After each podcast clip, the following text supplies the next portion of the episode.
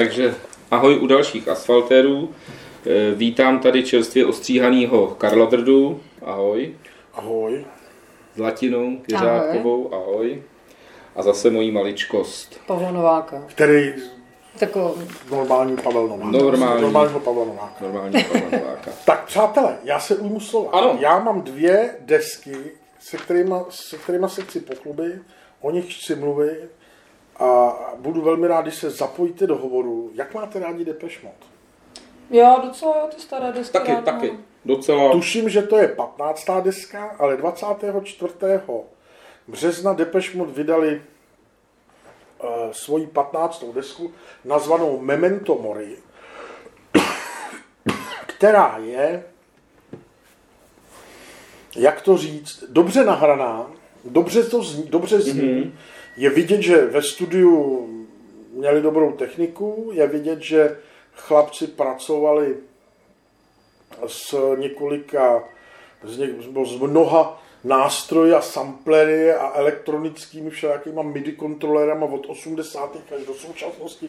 Ta deska je prošpikovaná a prolezlá elektronickýma zařízeníma, byť celá deska nezní jako typická elektronická nahrávka a spíš tak jako přeskakuje někdy takovým tím melodím, takovým tím soft rockem, popem, Řekl bych, že ten úplně klasický Depeche Mode sound už se úplně vytratil prostě a teď můžeme, a teď můžeme spekulovat a debatovat proč a jo, je to asi tak, jako já jsem nedávno taky někdo mi říkal,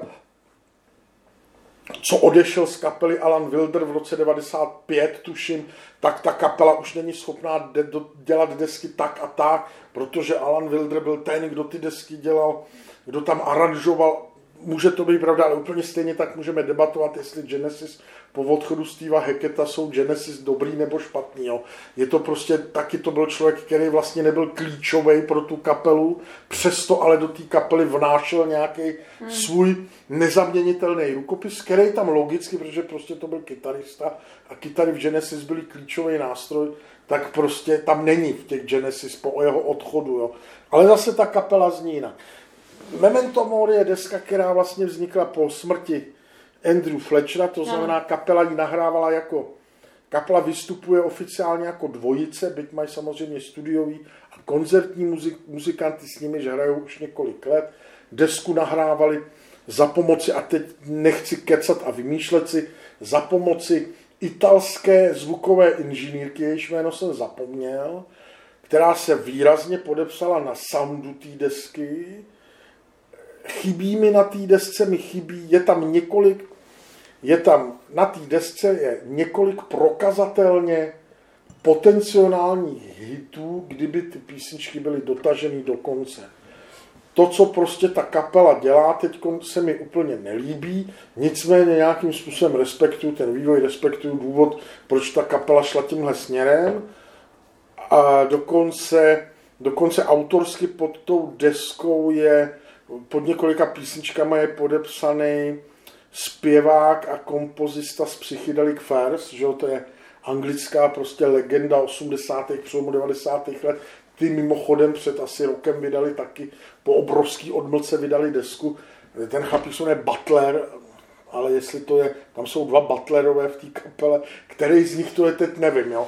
Ale desku jsem si jako schutí, obě, jsem si desku objednal, Neposlech jsem si dopředu na Apple Music, ale pustil jsem si ji opravdu až teda, až teda z toho vinilu, protože jsem právě chtěl mít ten pocit toho překvapení a navíc teda prostě, když bych si ji pustil z Apple Music, tak vím, že bych některé písničky okamžitě prostě v autě nebo kde prostě, nebo tak bych okamžitě zastavil a pře, pře, překlikával, protože některé písničky jsou opravdu slabý, hmm. ale některé písničky, naopak některé písničky mě, mě prostě jako bavěj a, a jako celek, jako celek mi ta deska vlastně nevadí. Memento Mori je prostě, jak jsem četl na sociálních sítích, a to, jsem, to jsem vám říkal před natáčením, na sociálních sítích jsem chytil strašně vtipný komentář, že od odchodu Alana Wildra ta, des, ta kapela nikdy nevydala už dobrou, jako opravdu dobrou a z, z desku, což je bohužel ale dneska větší část jejich existence a kariéry a je to prý druhá nejlepší deska z těch nejhorších nahrávek, co kdy udělali.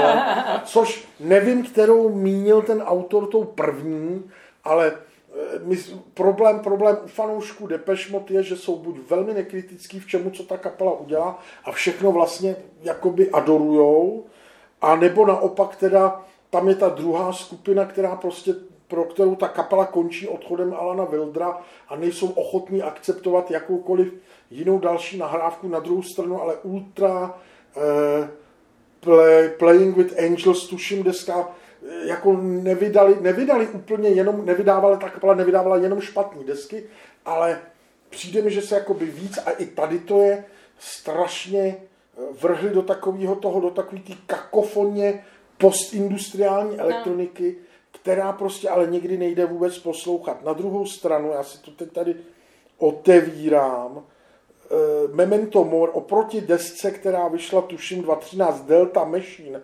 nebo Sounds of eh, Universe, je prostě tahle deska skvělá. Jo? Jsou to zase ty Depeche Mode. A jestli je to tím, že prostě je potkal ten, ten problém toho odchodu prostě jejich dlouholetého člena a kamaráda, a zase teď můžeme prostě, když má člověk vhled do té kaple, Andrew Fletcher nebyl tím, kdo nějakým způsobem intenzivně skládal, byl to, jeho role byla spíš kamarád, jo. Mm, Nicméně byl to prostě pro ty, pro ty lidi, pro ty kluky, kteří se znají od nějakých 15-13 let, klíčový parťák, klíčový partner, a i z toho důvodu vlastně ten Wilder, který byl jako poslední příchozí do té kaple, nikdy, nikdy nezapad. Jo? Ale to je to odboču. Prostě Memento Mori je deska, kterou pro nedebešáckého fanouška si stojí za to poslechnout. A pokud v naletním koncertě budou hrát z téhle desky několik písniček, tak mě to bude vadit asi mnohem míň, než když by hráli písničky z těch předchozích třech třeba.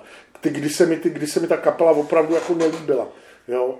A, a teď je jako otázka samozřejmě, všichni říkají, to je poslední deska, to už je konec, protože umřel Andrew Fletcher.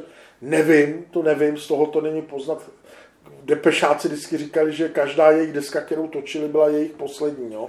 Že... To známe spoustu takových kapel. No, jako ne, oni, to nikdy, oni to nikdy neříkali, jestli skončí nebo neskončí, ale v nějakém rozhovoru Gehen říká, my jsme ke každý desce přistupovali jako fatalisticky. Tohle může být naše poslední mm. deska. Nikdy nevíme, co se stane. Ta kapela, tak jako dřív oni žili v Londýně a výdali se denně dneska každý, žili každý někde jinde, že jo? Takže eh, tuším, že Georg žije v Santa Barbaře, v Gehen žije v New Yorku, přesto prostě byli schopni se po letech znovu setkat ve studiu a natočit prostě, a teď to slovo prostě je za za mě úplně přesně objímající dobrou desku. Jo?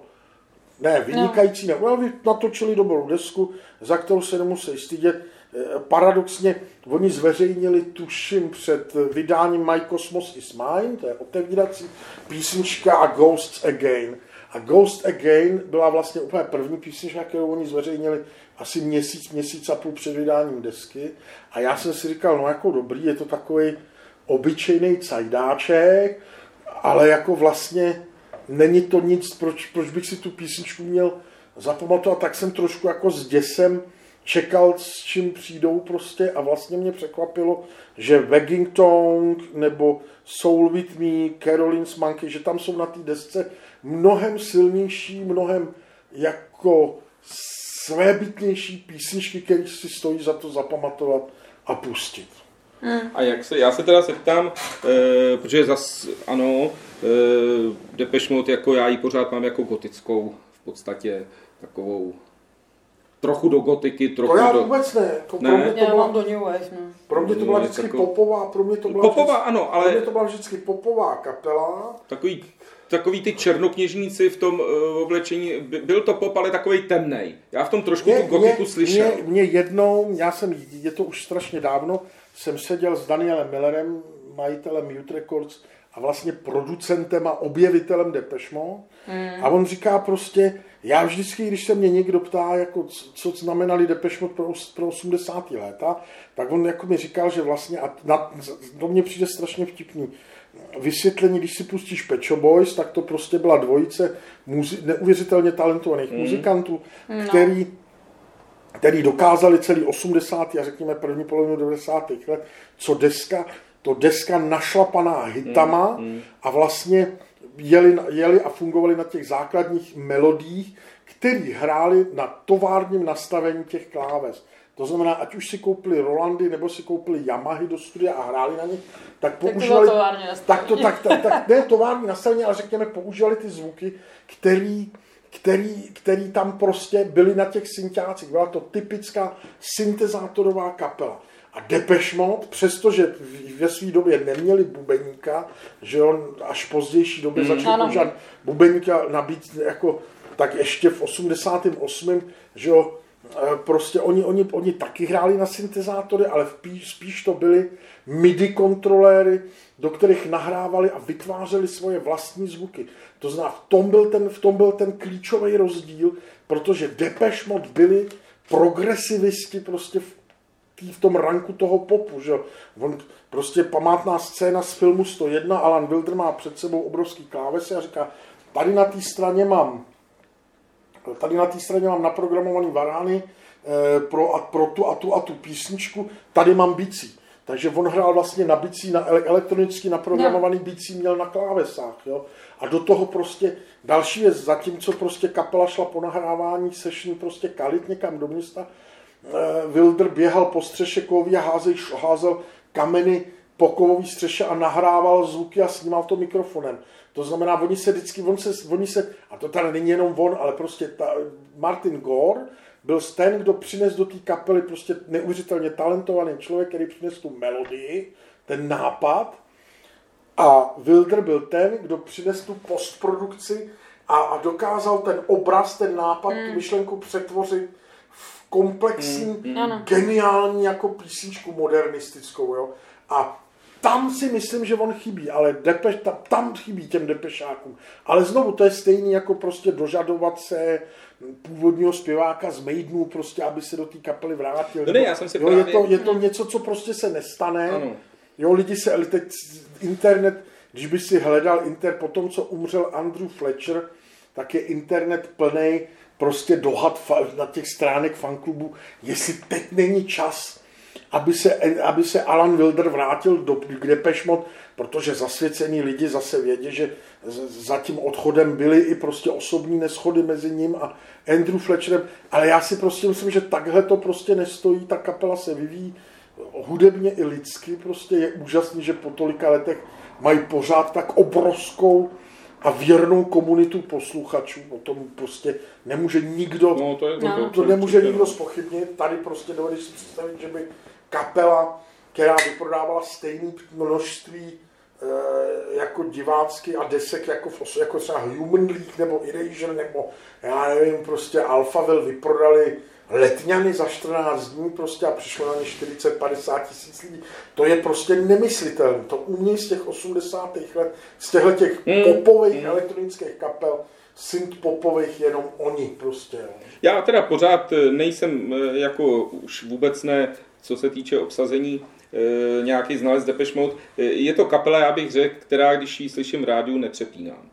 Jo, jo, jo, jo, jo. Pro mě. No. E, trošku ji mám posazenou, teda malinko, e, když už si dal to, nechci říct srovnání, ale e, s těma Eraser, tak pro mě teda Depeche Mode jsou temný, daleko temnější. Zcela, zcela já to furt mám trošičku do té doky, ale já jsem se chtěl zeptat, takže vokalista je původní. Vokalista ano, je pořád, někde, ne? David Gahan se nezměnil. David Gahan. Že ta kapela, tam vlastně klíčový... A je to na té nové desce.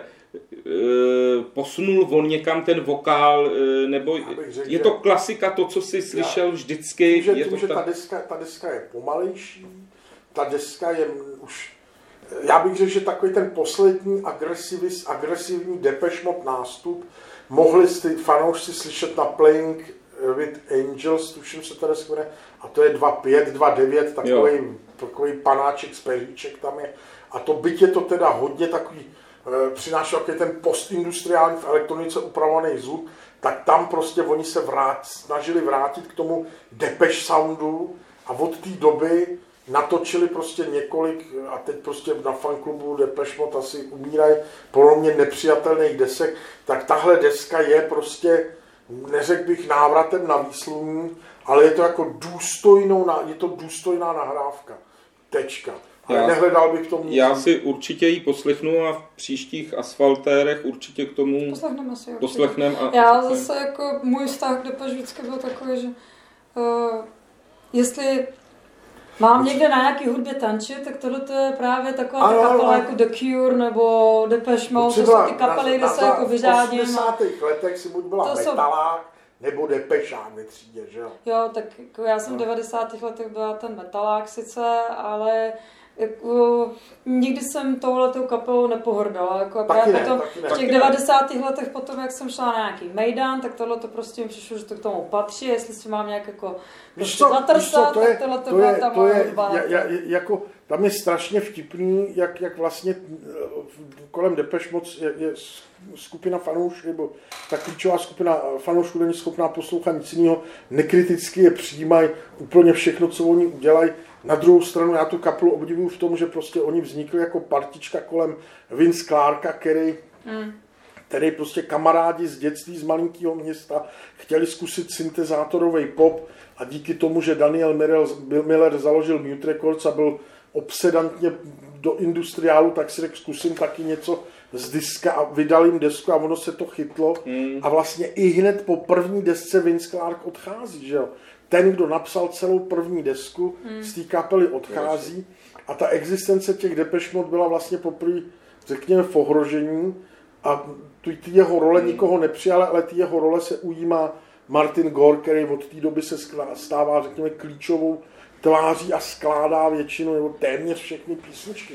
A s příchodem Wildra se ta, kap, se ta kapela, bych řekl, jako ucelí a vydá prostě ty desky, které definují prostě industriální pop, postindustriální pop a jeho odchodem ta kapela znovu musela hledat nějaký, nějaký svoje místo a mm, naučit se mm, skládat mm. jinak.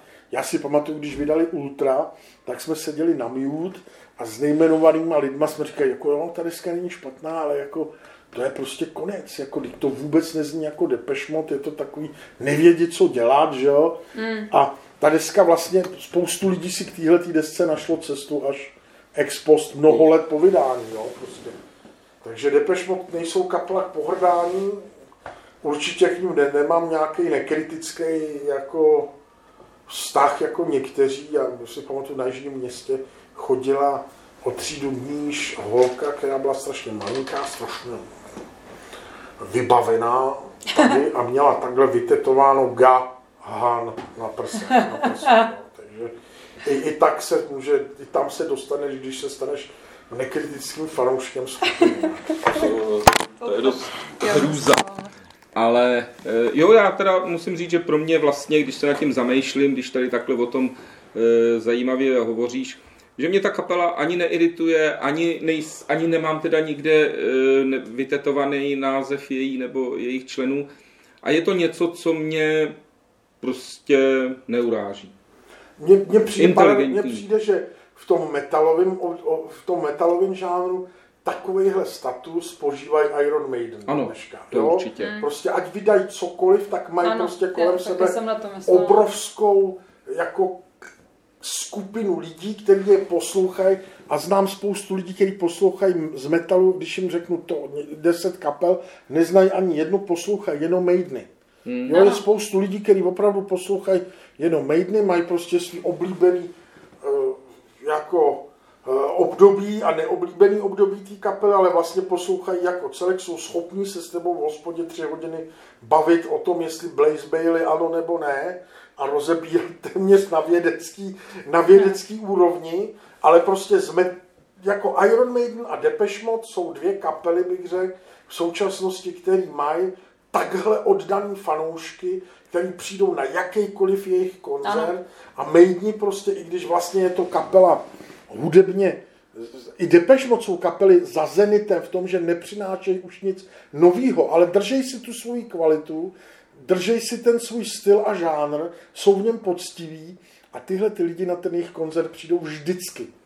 No. A jako mě to ani nevadí, popravdě. Jako ne, já protože musím říct, že jako já celkově v té nové hudbě nevidím nějaký moc velký přínos, asi stárnu. Jo, teda, asi jo, ale asi, jako, ne, ne, ne, nestárneš. Je, je, to, ale, je to pravda, no. Ale zase jako myslím, že já prostě nevidím v současnosti kapely, které by měly takový přínos, jaký měly Depeche Mode nebo Iron Maiden. Ježiš, ale teď šlápnu na ten kýle. A přesný opak je Metallica, která prostě vlastně v Saint, Saint Anger se z, změnili celý styl a podle mě tehdy přišli o strašné množství jako těch... Ne, těch, oni začali těch... ztrácet už, když vydali Load. Jo? Už jakoby prostě první deska, která vyšla po černém albu, které taky některé fanoušky rozdělila samozřejmě. Ano, to Někteří si... No, stále chtěli jsem... ten více trashový styl. Já jsem jakoby ještě brala to černé album, když mám radši to trashové období, a prostě album Load a obzvlášť Reload, to prostě pro mě bylo bolestivé. Jako já jsem jako na každé z těch desek jako měla dvě, desk, dvě skladby, které se mi líbily a ten zbytek do dneška nejsem schopna přijmout. Jsou tam skladby, které mě úplně totálně iritují. Co se týká St. Anger, tam vůbec není žádný melodický nápad, to je prostě ne, jenom výboj nějakého steku. A teďka na těch posledních deskách, co se snaží rádoby vrátit k té minulosti, je to takové neupřímné pro mě. Neříkám, už tam nějaké ty zase jako dobré trashové melodie tam jsou, ale vůbec mě nedokážou nějak mm, strhnout, jako nedokážou mě eh, emotivně zasáhnout. A to mi přijde, že je to v tom, že tehdy byla ta, jakoby, ta, ta vzteklost toho mládí, ty prožitky byly velmi silné, ty emoce jsou tam znát. A, a, jsme a teďka, si je, teďka si je pustíš a co oni všichni jsou bohatí, zazobaní a teďka si hrajeme na vztek. Že? Já jako, si vždycky, u toho já třeba si u vzpomenu... ten vztek znám, tak tam jako to chápu, je tam velmi silný politický vztek u Davea Mustaina, ale u nich je co, nevím. Já si vždycky vzpomenu na ten dokumentární film uh, jak chodí Metallica k tomu psychologovi a dělá kurz no, na to no, no, kytaristu a vlastně to tam přijde jako, že vlastně já nemů, my nemůžeme, my se tak nemáme rádi, že nemůžeme, ale, ale nemůžeme skončit, protože živíme 100 lidí, že? Přesně. Prostě ta kapela se prostě v určitý moment stane vlastně reálně fabrikou, jo, a, na, na, jo, a, no ne, a ale... pak přijede, kdo to byl, Ulrich, nebo jak přijede k tomu tátovi a říká, děláme prostě kurz, budeme dělat konkurs, děláme novou desku, a bude to úspěšně a tohle. A to říká, jak jsem ti říkal pořád, se živil normální prací, nebo pamatuješ si na Já si přemýšlím, jako který to byl, jeden z nich to byl, nebo to James?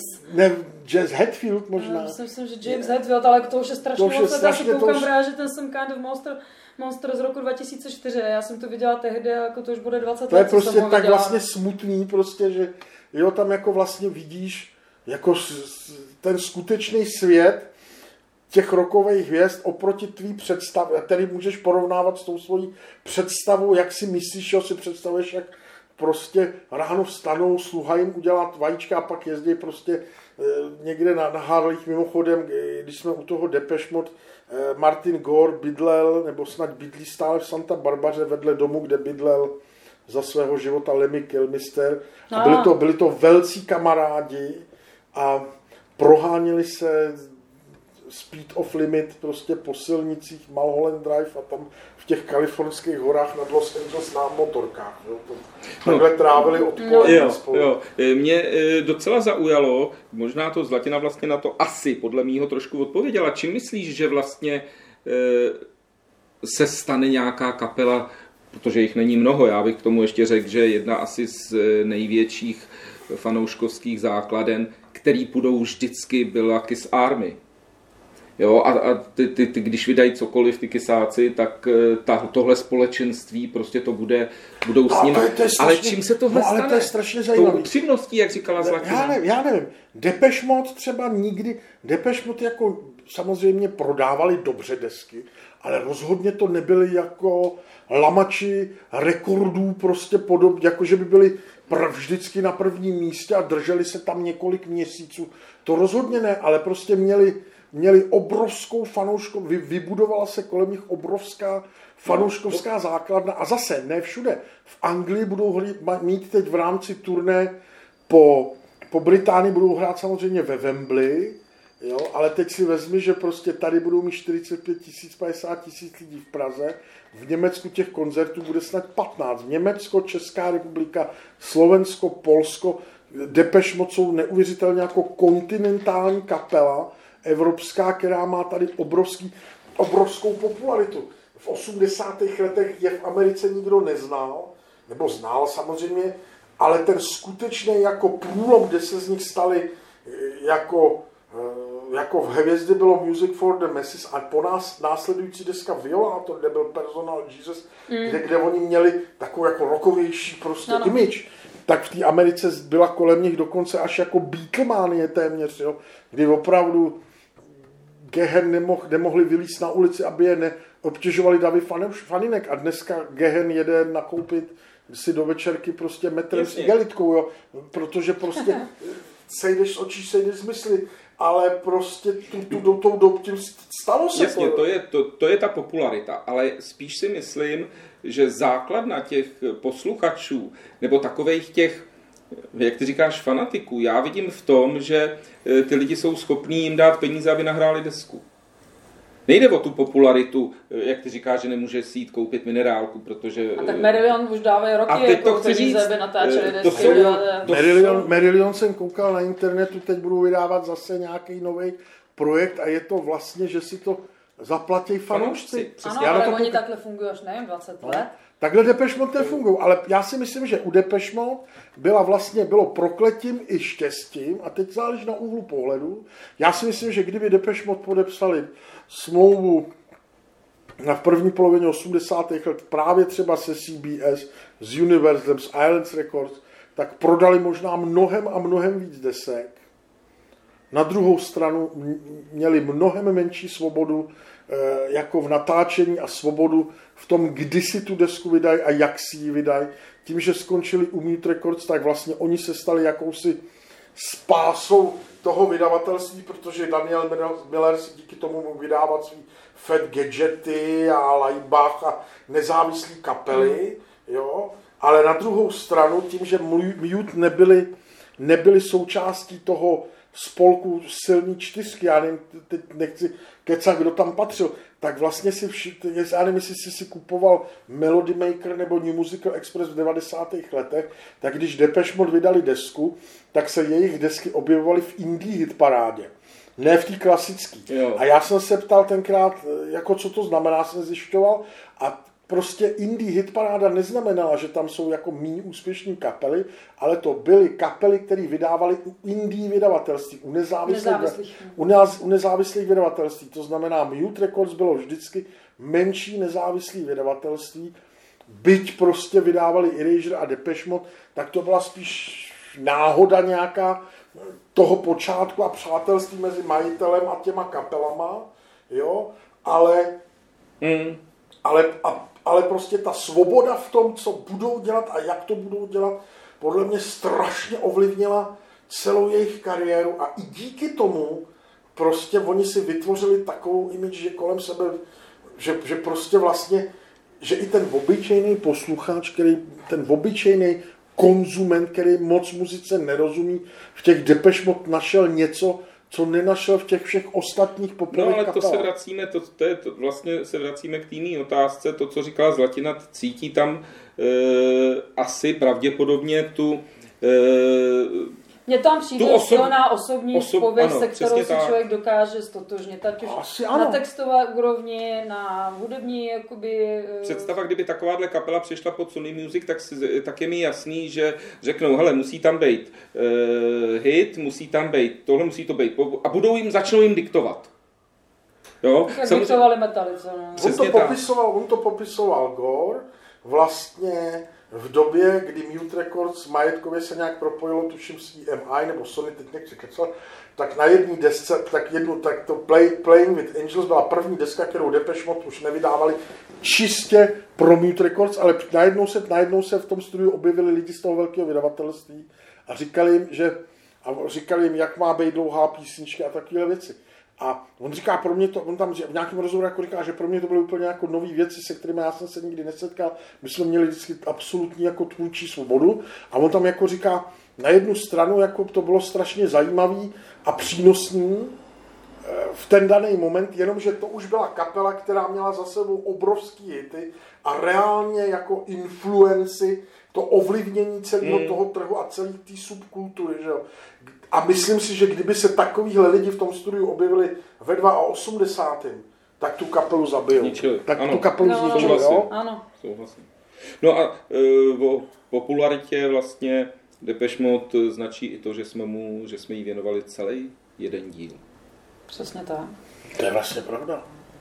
A máte, Ale já myslím, že si to zaslouží zrovna. Za, já si to Mode. taky myslím. a máte nějaký novinky teda? Já když- tady mám, jestli máš ty něco. Já mám jenom v rychlosti řeknu, vyšla, už to mám doma na desce, po 33 letech vyšla skupina, vyšla, skup, vyšla deska Noesis od skupiny Clock DVA, to je jedna z prvních průkopnických kapel elektronické muziky z Anglie.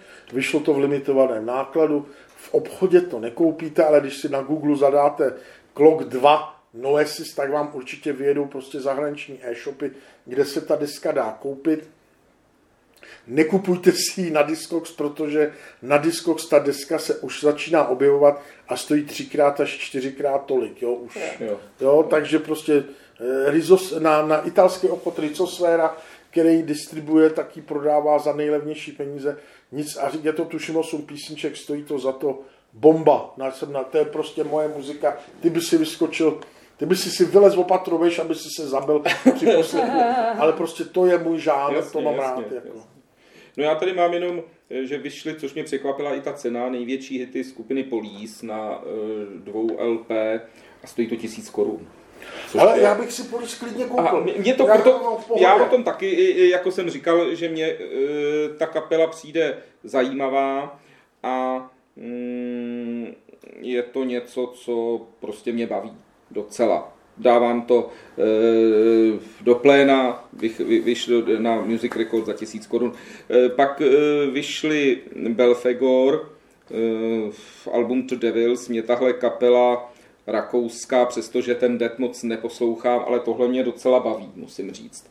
No a na závěr, hm, ne, to nevím, co obsahuje, to jenom, že to má Zlatina ráda, Motorhead, je tady- Motorhead. Motorhead e, vydali e, jakousi Snake Bit Love e, limitovanou edici, nebo oni je nevydali, jejich vydavatelství, že? nebo to, tak to může být pro někoho zajímavý. A co mě docela, co ještě nevyšlo a na co jsem zvědavý, tím, že mám rád severskou scénu, tak jsou, budou noví In Flames, který vycházejí na konci měsíce.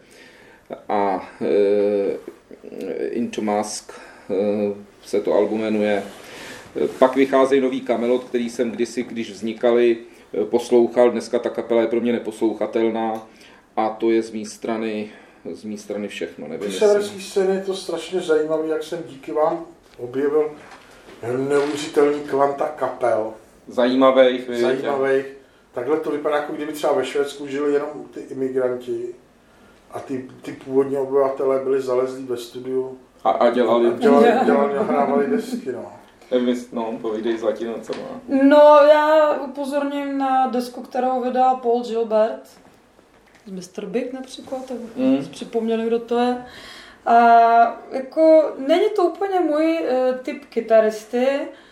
Uh, jeho kytara vždycky byla na můj vkus až moc kvílivá taková. Ale teďka to, co vydal, to je The, the Dio album, takže v podstatě to Ten jsou... Gilbert, to je ten klíčový, ten, ten zpěvák, Ne, ne, kytarista. kytarista. A on... A, je to velmi zajímavé, protože to jsou v podstatě skladby ze všech těch hlavních kapel, kde hrál, eh, zpíval Ronnie James Dio s výjimkou Elf, takže to tam je eh, Dio, Black Sabbath a Rainbow. Velice dobrý výběr eh, za prvé těch skladeb a za druhé mě zaujalo, že to je naprosto od začátku až do konce ta deska je instrumentální. A on na kytaře vlastně dokonale obkresluje vokály e, Ronnieho až do takové míry, že takové ty jeho nádechy jsou cítit jako na té kytaře. Já nevím, jak to vám popsat, to se musí slyšet. Ne, že by to byla nějaká úplná bomba, jako musím říct, že, ale velmi zajímavé, jako musím, překvapilo mě, že hudba, která není, nebyla myšlená, by byla instrumentální, Eh, když se skopíruje dokonale jeho eh, vokální linky na kytaře, tak to může stále fungovat výborně. A, A další věc, to možná tomu řekne i víc Pavel, a Arian Lukas, který je takový strašně nekritické, neustále něco vydává a většinou toho se nedá poslouchat, ten neustále se zabývá nějakými sci-fi nějakými fantasy, takovými uh, koncepty, které mě nějak zvlášť uh, nebaví, tak ten jeho Arian Lukasen Supersonic Revolution a deska se jmenuje Golden Age of Music, tak ten Golden Age of Music, ta zlatá éra, vlastně jsou ta 70. léta, nebo jak, jak bych to shrnula. Takže uh, on opravdu jde zpátky uh, do toho, do té zlaté éry toho hard rocku, do progresivního Já tu desku mám naposlouchanou. E, poslechní si nebo ti pošlu na Apple. Ještě povědej, nechtěl ne, jsem ne, to ne, to. Je výborná. Toho člověka nenávidím. Ten člověk je pro mě... To je blázen. To, to já nevím to je takový, takový to, co, jako kdyby to byl spisovatel, tak bys řekl, že je to grafoman, asi tak nějak bych to... No, jako... no, ne, nebo Babišův rohlík, prostě bez chuti, bez zápachu, hlavně, aby toho bylo hodně. A e, takhle on vydává, jako Babišův rohlík lítá e, z pece, tak takhle e, lítají. A jednou za čas prostě vydá nějakou dobrou desku, Ale že člověk to vůbec ani nečeká. Tohle, on se opravdu vrátil do 70. let, připomněl nám vlastně, jak ta e, doba fungovala, jak e, se skládalo. To je právě to, co mi přijde, že dneska je úplně jiný typ e, tvoření, tvorby té hudby, než hmm. e, byl vlastně v těch... A jako doporučuji, pošlu, napíšeme i pod, e, do, mm, pod tenhle pořad všechny názvy a tohle, tohle je výborný. Souhlas. Takže to je asi všechno. Já mám naposled jenom dotaz e, takovej rychlej, jak jsme si řekli, co, co, co říkáte teda na zrušení koncertu e, Waterse v Německu? Já s tím, jako co mám říct, já do toho úplně do zákulisí nevidím, nesouhlasím s tím, prostě přijde mi to jako cenzura, bavili jsme se chvilku o těch věcech, no já, já nevím, jako, jestli je to sebecenzura nějakého toho promotéra, anebo je to nějaký politický blázen, nebo je to tak omezený člověk, že není schopen pochopit poselství toho Waterse, tak je to pro mě blbec. To je to samé, jenom bych to jako, no. jenom to jako, uh, pro mě paralela je taková, když uh, komouši když se zakazovali Beatles, Přitom, kdyby si přečetli ty texty nebo se zajímali, jak, jak moc jsou levicově orientovaný Beatles, tak by si jako, já nevím, tak jako co víc jako mohli chtít, to tady měli hrát ty Beatles všude, že jo? Mě při, já právě, protože Karel se v téhle branži pohyboval, na něj mám spíš takový dotaz eh, člověka, který do tohohle tolik nevidí. Eh, ten, eh, tam zrušili teda všechny koncerty v Německu.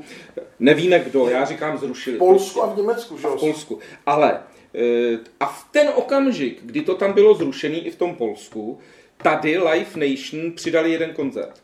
A takže tady jsou za dva dny dva koncerty e, v O2 aréně a je tam napsáno Live Nation. Karle, e, to, ty Live Nation předpokládám, že to dělají i v Německu a to, to je celý turnaj jejich já si myslím, Já si to se ptám tebe, jak to tak já je. Já si právě myslím, že jo a teď je otázka, jestli prostě, že jo, ale jako samozřejmě česká kancelář Live Nation je jiná kancelář než kancelář Live Nation a víme, jak prostě probíhá tahle ta woke kultura a ten nátlak v zahraničí, že?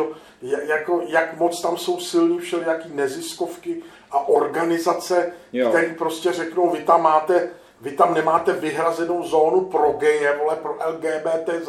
A, jo, já nevím, prostě, jako přijde mi to zrůdný a přijde mi to strašný, zejména u toho Polska a Německa, jako dvou demokracích prostě v rámci Evropy, a, a teď samozřejmě je otázka, jestli to zrušil a zakázal nějaký oficiální cenzorní úřad státu, to si nemyslím, ale to je právě důsledek liberálně demokratických režimů, kdy ta cenzura je decentralizovaná, jsou tady různé tlaky nezi, nezis, organizací, které se tváří jako neziskovky, ale reálně skrze ně stát nepřímo uplatňuje svoje politické názory, už tím, že je prostě no, financuje. No, jo.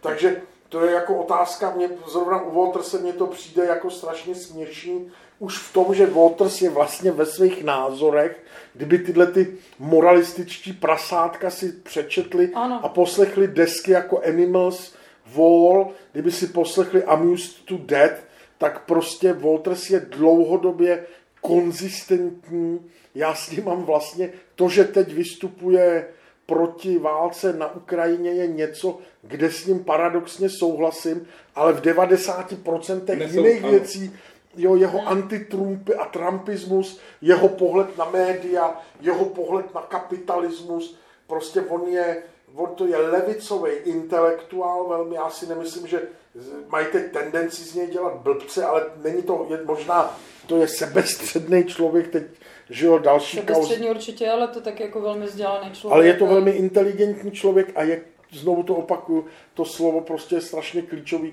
je konzistentní prostě celou svoji hudební kariéru a svoje politické názory za těch 40 nebo 50 let, co 60, 50, 60 let, co je na scéně tenhle člověk, nemění. Je to člověk, který vystupoval proti válce v Iráku, je to člověk, který vystupoval proti válce ve Vietnamu, který prostě byl hrubě nesouhlasil s agresí na Falklandy prostě, že jo, a válkou o Falklandy. Stejně tak dnes nesouhlasí s, s vražděním se lidí prostě na Ukrajině. Je to, a teď jako je přece úplně jedno, jestli jsem fanoušek Ruska nebo fanoušek Ukrajiny. Waters není fanoušek ani jedný z těch stran, ale prostě lid, ale jako pacifista tvrdí, že lidský život má takovou cenu, že je prostě lepší, aby lidi žili, než aby nežili. Tečka. Pacifismus, jo. A prostě za mě je to zcela legitimní a relevantní názor. Jo, a zakazovat mu za to koncerty, za to, že mám názor, mně přijde Je to strašně. přijde taky Ano. ano. šílený, teď musíme očekávat, teda tuším, že jsou ty koncerty v květnu, nevím, jestli to tak Ano, je, že ano. v Květnu, ano. obrovský nájezd teda polských fanoušků sem, I protože to mají, ale asi Polských i německých německý. fanoušků, ale taky můžeme čekat prostě nájezd fanatiků, který se budou snažit ten koncert přerušit si. Myslím, že něco takového se, se může, může, může stát. Jo. A nezlobte se na mě, ale prostě přece zakazovat kapely v dnešní době a tvářit se, stát se, státy se tváří alibisticky, to my neděláme, my za to, to my neděláme, to je přece rozhodnutí promotéra, je to prostě nechutný, alibistický. A hrozně vtipný jako je, že ti samí novináři, který prostě teďkon kidají hovna na Rogera Waterse za to, že si dovolil mít jiný názor, tak ty samý novináři pět let nebo čtyři roky dozadu, když vydal poslední svou desku, tak doslova onanovali nad tím, že se vyjadřuje proti takový tý eh, Trumpovský Americe, Mm, že jo? mm, protože pro, mm. logicky Trump je konzervativní pravičák a prostě polit, jeho politika prostě nevyhovovala eh, pohledu na svět Waterse. Je to tak. je to tak, je to, No. ten člověk má konzistentní pohled na, na věci a No. nemění je prostě. No. Tak jako jednou s ním souhlasím A jednou, a jednou s ním no, nesouhlasím. Já jsem si jeho poslední desku koupil a když prostě, a když prostě jako vypnu češtinu ve své hlavě, tak se mi otvírá kudla v, hlav, kudla v Kapse. kapse, jo. Hmm. jak mě ty jeho texty serou, že to, kam on směřuje Hmm. tím. No. Jo, ale ta deska je prostě Watersovsky skvělá, jako jo. A tady, tady bychom teda měli říct ještě jednu věc k Watersovi. Waters, tenhle díl se teda protáhne. Waters oznámil teď někdy koncem března nebo koncem dubna by mělo být Dark Side of the Moon nahraný znovu od, od řekněme, Roger Waters vydá svoji verzi Dark Side Aha. of the Moon Aha. a oni tvrdí, že vlastně díky Gilmourovi, který do kapely nikdy nepřines nic dobrýho, a v tom je, a v tom je to, co jsme říkali, že to je pěkně sebestředný parchant. Jo. Prostě Roger Waters teď řekl, že se mu nelíbí, že, že, že, že prostě z Gilmoura se stal podporovatel slep války a že současně nepřines do kapely nikdy nic správného a že naopak tou svojí kytarou spoustu věcí zkazil, takže on teď musí vydat, vlastně letos je to tuším 50 let, nebo Ano. jo, vydá Dark Side of the Moon, který nahraje a naspívá jenom on se svýma muzikantama, pravděpodobně nějak přearanžuje kytary, basu, prostě, aby to znělo tak, jak si on vždycky chtěl. Aby, jak on teď tvrdí, To jsem že zvědavá, no. Takže, a zase říkám, a já si tu desku strašně rád koupím, protože, jako, protože u mě zase jediný důvod, proč jsem si koupil předražený 4, L, 4 LP Box Pulse, Ano. což je koncertní verze z Earls Courtu, tuším v Londýně k turné k Division Bell, že? tak je jediný důvod, proč jsem si tu, to 4 LP koupil, byl ten, že tam Gilmour s Pink Floydama hraje celý Dark Side of the Moon od začátku až do konce na tom koncertu No zpívá tam on a ne Waters, jehož vokál mě vždycky v té kapele občas přišel do takového toho kůňkavého a stylu a to mě vadilo, jo. Mm, mm. Ale je vidět, že prostě ta rival, je to, jo, a hezky se oklikou vracíme k tomu těm Depeche Mode, stejně tak, jako je naivní si myslet, že se Wilder někdy vrátí do Depeche Mode, tak je naivní si myslet, že by se, že by se, dali, že by se Pink Floydi dali dohromady s Wiltersem. Prostě ty éry těch kapel se vyvíjí, jsou uzavřený a Waters teď vydá jedinou správnou verzi Dark Side of the Moon. si si to najděte na internetu. To, si najde. To, to, je to, myslím, že, to... to mělo, že by to teď jako třeba v řádu jednoho, dvou měsíců mělo výjít. Takže o tom se určitě pobavíme. O tom se určitě pobavíme, až to vyjde. No. Já si to koupím, rozhodně si to koupím. To my asi taky. Nejspíš tak, ano. A takže se to dneska protáhlo, dokonce jsme ani nestačili všechno probrat, takže e, návštěvu e, živého koncertu ve vagónu si necháme na příště a ještě nějaký další věci, které jsme e, nestačili probrat. Díl o Depeche Mode končí, my se ještě o něm lehce pobavíme, protože si desku poslechneme a přejem hezký zbytek dne. Ahoj. Ahoj. Ahoj.